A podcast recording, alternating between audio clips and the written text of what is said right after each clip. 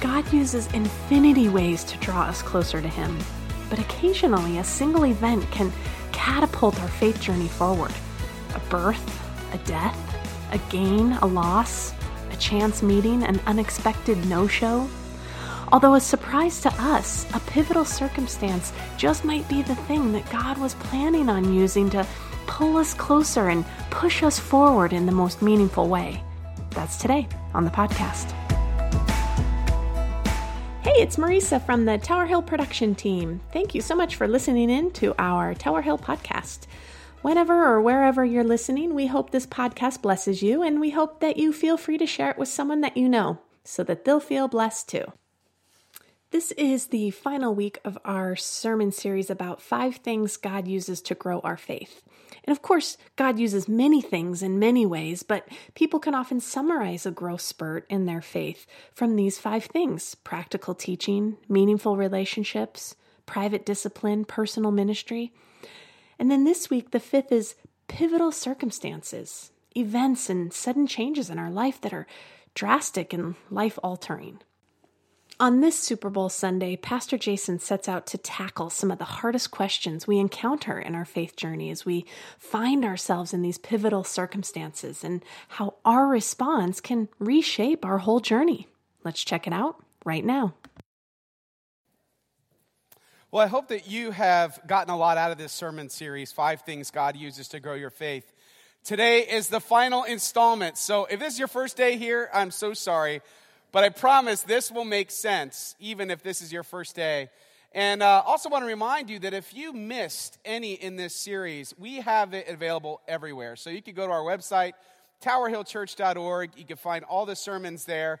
We, uh, it's in podcast form, so if you like to listen to podcasts, you can subscribe on iTunes or however you listen to podcasts, and you can get it on the church app. So really, there's no excuse. Uh, Well, this today, uh, we've been talking about this uh, over the last month, and it's this whole idea that God uses things to help us grow in our faith. And we know that God uses lots of things. We could say God uses infinity things to grow our faith. But these five things are things that keep showing up in people's faith story where somebody says, you know what really grew me close to Jesus? Well, it's one of these five things, or many of these five things, not just once, but often throughout the course of my faith journey. And so let's just kind of, eh, you know, the whole point of this was what would it look like if we had more confidence in God? That's the purpose of the five things. What would your life look like if you had more confidence in God? Would your relationships be different? Would your view of your job be different? Would your circumstances that you're facing feel different? Yeah. If you had complete trust that God was going to come through in every area of your life, your life would be different. And so, how do we allow God to leverage these things so that we can get there? So that we, maybe through the course of this year, can grow even just a little bit in our confidence and faith in God. So, we went through the five things. Anybody remember what they all are? Of course you don't. Here they are. it's a lot to think about. But at least they're all P's, so you got a fighting chance. Practical teaching. We talked about how you got to be in a place where you're getting practical teaching. Otherwise, if you can't take the timeless truth of Jesus Christ, the word of Christ, and land it in your everyday life, it's never going to work for you. So, practical teaching is huge. The second, providential relationships. How God puts people in our life at specific times to grow us in our faith. The third, private disciplines prayer, Bible study, devotional time. These are things God uses to grow our faith. And then four, personal ministry, we talked about last week, is that you don't have to be an ordained minister to have a ministry. In fact, God's plan A for bringing the world to Jesus Christ is you. You are his plan A. Actually, it's, it's even more pressure than that. You are his only plan. There is no plan B. And so we have to figure out what is our thing, what is our ministry that we have to offer God's kingdom. And then today, five, we're talking about pivotal circumstances. Pivotal circumstances. So let's unpack that a little bit. What is a pivotal circumstance? It is something that happens that re engages me with God. Something that happens that re engages me with God. Maybe like the number one that I see the most uh, is when somebody has a new baby, right? Baby's born. I mean, my gosh, I remember when our first was born, it was traumatic when we got home for, for me because you know you kind of have that euphoria of you know the new baby and you're so happy and uh, you just got all these emotions spilling out everywhere uh, and you go home and i remember it was like we were home for about 20 minutes with katie and i'm like what do we do there's there's no nurse what do we do there's no nurse there's no nurse first of all there's no nurse to take her away. And there's no nurse to, like, what if something goes wrong? And then, you know, well, I guess she needs to eat and to sleep and to be changed. Okay, where's that baby book? All of a sudden, I got really interested in the baby books. But this kind of fear comes over you. And then the other thing that happens is, I know this happens for a lot of people, is, what do, I don't know what to do. I think we should take it to church. like, I don't know. I, I think uh, we got to get it baptized. Should we get it baptized? Yeah, I think that's, I think we got to get baptized. Okay, what do we do? I don't know. Do you go to church? Well, no. But you know what that does? It's an opportunity, it's a pivotal circumstance that re engages you with God. And so for that, I love it. I love that that happens. I love that parents panic and don't know what to do and they think to go to church. That's awesome. So there are ways, there are things that happen, pivotal circumstances like that, that push us or re engage us in our relationship with God. Because I know for a lot of people, they go to confirmation. How many of you were in confirmation of one kind or another? Any denomination? Yep. So go to confirmation. I'm not going to ask you to raise your hand for the next one. But then that was sort of like graduation. Like, then you kind of disengaged from the life of the church. And it takes something like getting married having a baby to kind of re engage you and bring you back. But that's not the number one thing. That's not the number one pivotal circumstance that brings people to God. Actually, the number one by far is a painful event. It's a personal crisis. Will re engage you with faith because isn't that true how it goes? You know, life, life's going along and feeling pretty good about things.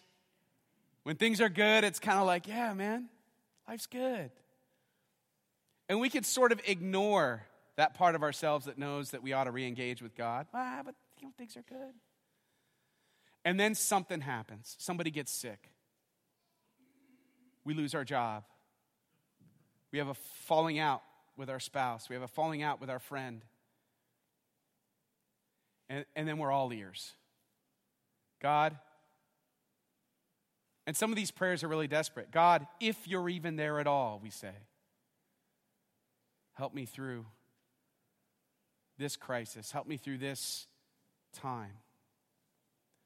And God actually uses our pain or can use our pain to draw us closer to Him. It also could work the other way.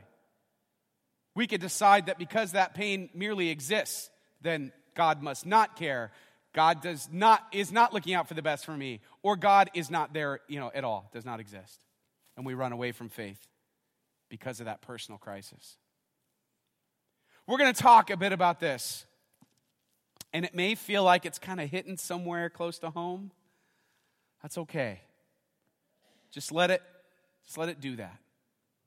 Because I think if we don't get intellectually get around this idea of bad things happening, we can't really 100% be able to follow Jesus because we always got that piece about us like that's doubting.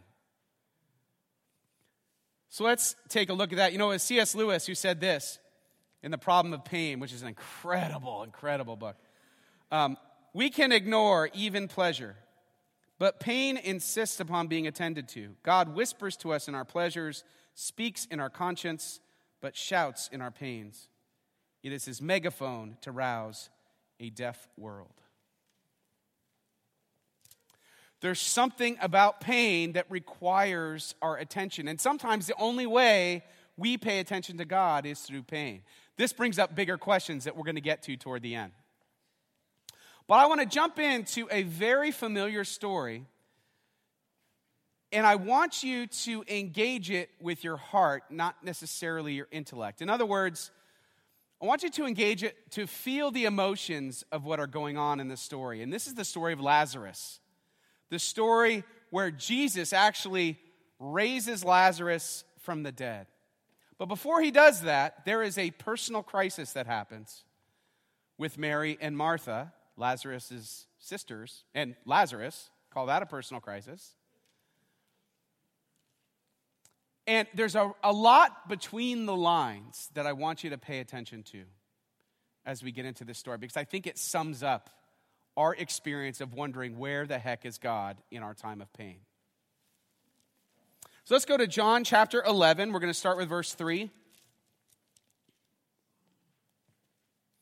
So the sisters, that's Mary and Martha, sent word to Jesus Lord, the one you love is sick.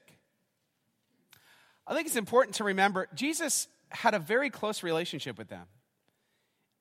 He, it wasn't a random stranger that they were looking to have him heal. This was a close, close friend. Mary, Martha, Lazarus. He was very close with them. The one you love is sick. When he heard this, Jesus said, This sickness will not end in death. No, it is for God's glory, so that God's Son may be glorified through it. Now, Jesus loved Martha and her sister and Lazarus. So when he heard that Lazarus was sick, now stop right there. When he heard that Lazarus was sick, ignore the rest up there for a second.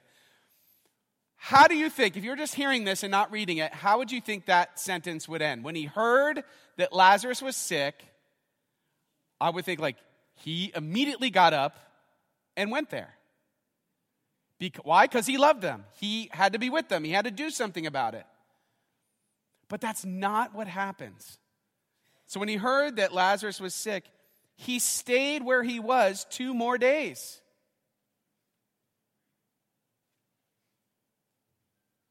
Just allow yourself to digest that for a minute. There's no doubt Jesus loved them. but he intentionally chose to delay going to them. What sort of emotions do you think Mary and Martha were experiencing when they heard this? Probably anger. At the very least, emotionally wounded. That I thought you loved us, Jesus. Where were you? Maybe you can relate to that. I thought you loved me, Jesus. Why did you let this happen? Why didn't you show up right away? Where are you? What is taking you so long? I got to get through this pain, Jesus. When are you going to be here? I thought you loved me.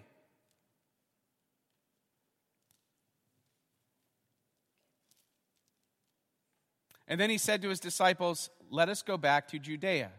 But, Rabbi, they said, a short while ago the Jews there tried to stone you, and yet you were going back?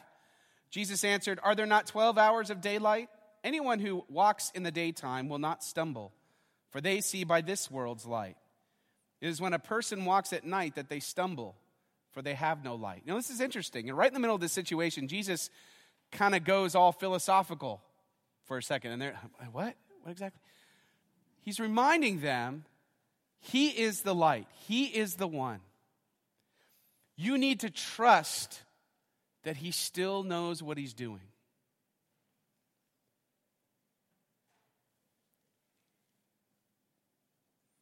After he had said this, he went on to tell them, Our friend Lazarus has fallen asleep, but I am going there to wake him up. His disciples replied, Lord, if he sleeps, he will get better. Jesus had been speaking of his death, but his disciples thought he meant natural sleep. So when he told them plainly, Lazarus is dead, and for your sake I am glad I was not there, so that you may believe. But let us go to him.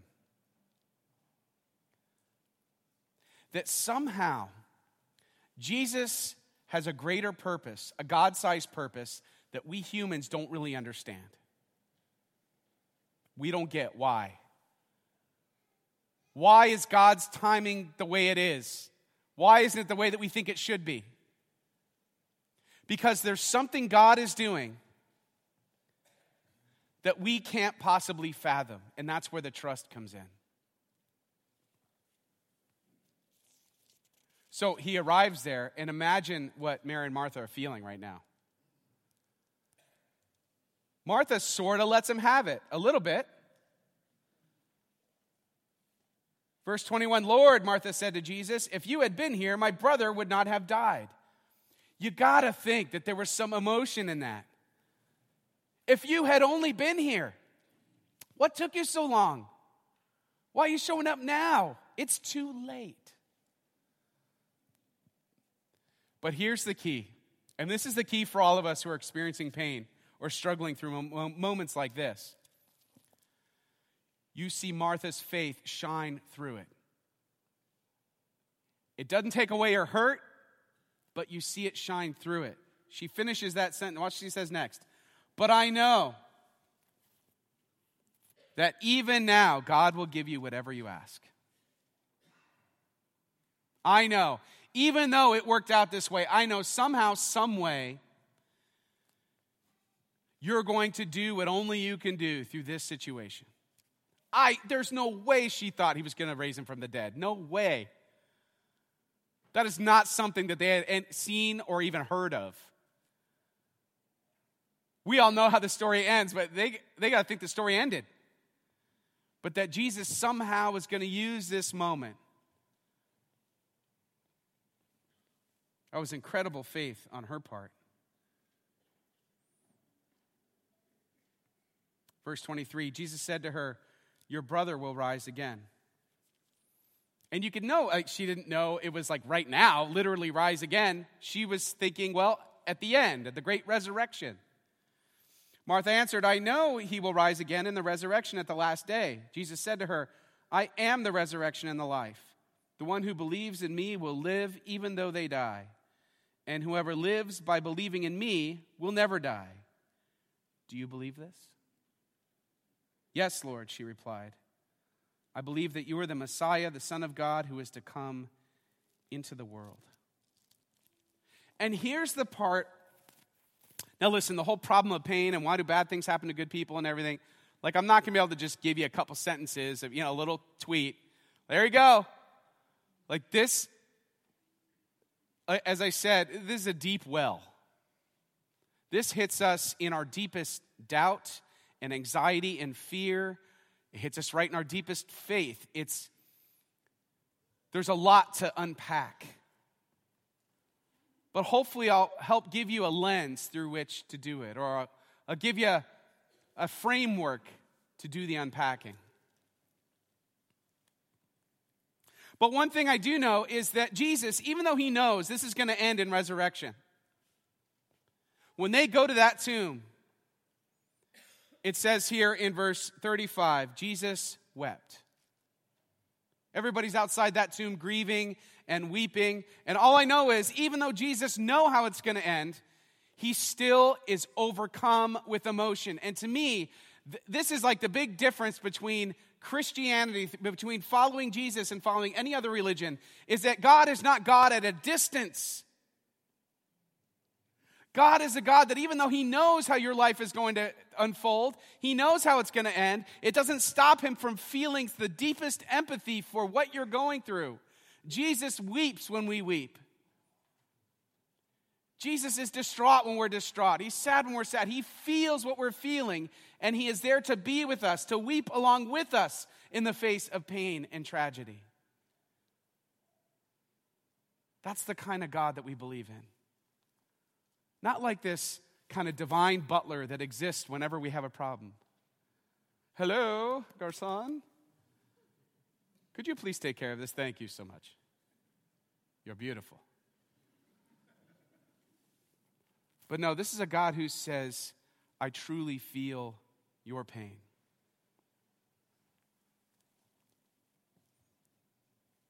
Jesus wept. Then the Jews said, See how he loved him.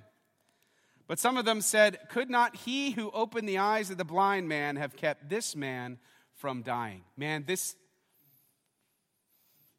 This is almost word for word what we say when God doesn't show up in a tragedy or in a circumstance that we're going through. Could not he who healed the blind man, who did all those miracles, why couldn't he show up for me? Why couldn't he show up when I needed a miracle? We might even resent God for that.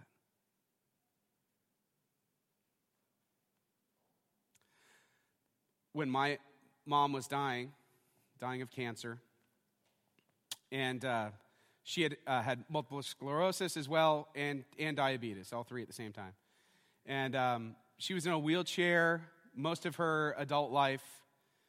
And uh, a lot of you who know my story know that, you know, I had a really broken, dysfunctional stepdad. And when my mom was sick, and when she died, I, I had some dark thoughts like, why couldn't she get the miracle? I'll be honest with you. I had a thought that I'm not proud of, but I thought, why couldn't it have been my stepdad instead?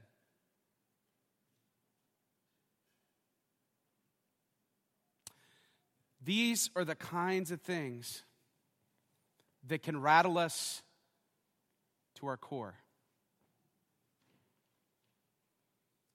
Jesus, you could do anything. Why'd you allow this? And I think we just have to get honest about it. Because if you can't work your way through it, you're always going to be stuck in your faith. You're not going to quite trust Jesus enough because you think he's not going to show up. Working through this on the other end is complete confidence in God.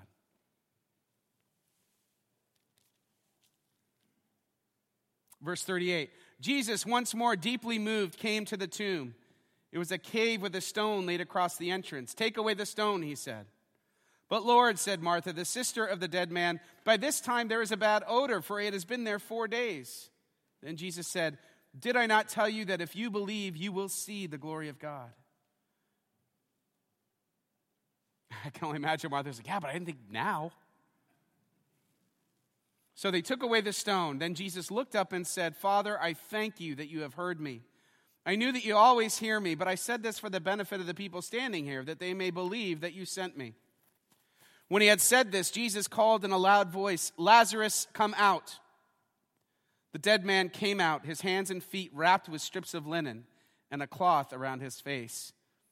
Jesus said to them, Take off the grave clothes and let him go. Therefore, many of the Jews who had come to visit Mary and had seen what Jesus did believed in him. That's this not just a nice bow on the end of the story. Look what just happened. Because Jesus waited, a whole community believed in him. Because Jesus waited, something happened that nobody saw coming.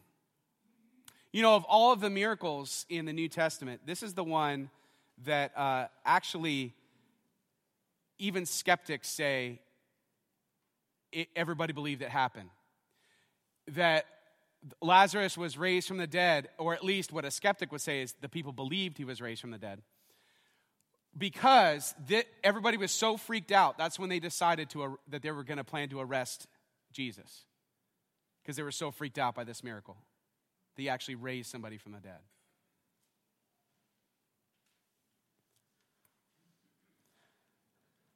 There are a couple of tough questions here. And the answers to these are a little above my pay grade. But again, let me give you, give you a framework. The first question that comes up is Is pain God's will? Isn't this great? This is, this is a nice topic, nice light topic for Super Bowl Sunday, right? It's just how it happened. I, just how it happened. Sorry, this is like, whoa. Not exactly. Is pain God's will? Or would you, or would you say, is tragedy God's will? These are so important. Let me just give you a, a starter, a primer on this whole idea. On the one hand, you would have to say, yes, in the sense of God allows a broken world to continue to be broken where pain and tragedy do can and do happen. Yes. Does God will us personal tragedy? Like, is He like, and you're going to get this, and you this, and you know, you haven't been to church lately, time for a sickness. You laugh, but people believe this. Like, that I got sick because I wasn't faithful. Here's what I know our God is the God of life, He's always trending toward life. In fact, He gave His life to put death to death forever. So I don't think God's like actively willing, and you're going to die, and you're going to die. He allows the broken world to be broken. People get cancer. Some people get better. Some people don't. Bad things happen. Some people who live healthy die young, and some people who live unhealthy live forever, it seems. It's the broken world and all of its brokenness is there. But here's what he promises that he will not just be God at a distance, he is God with us. And what he can do is he can take any pain and any tragedy and redeem it. He could leverage it to re engage you with him, to grow your confidence even in the face of the pain, even in the where were you, Jesus? To be saying, yeah, but I know that you know what you're doing. Even though I'm feeling this personal loss that hurts so bad, I know, God, that you're hurting with me. Maybe you're even weeping with me. And that you, because you are who you are, you could take this pain of mine and maybe a whole community can come to faith as a result.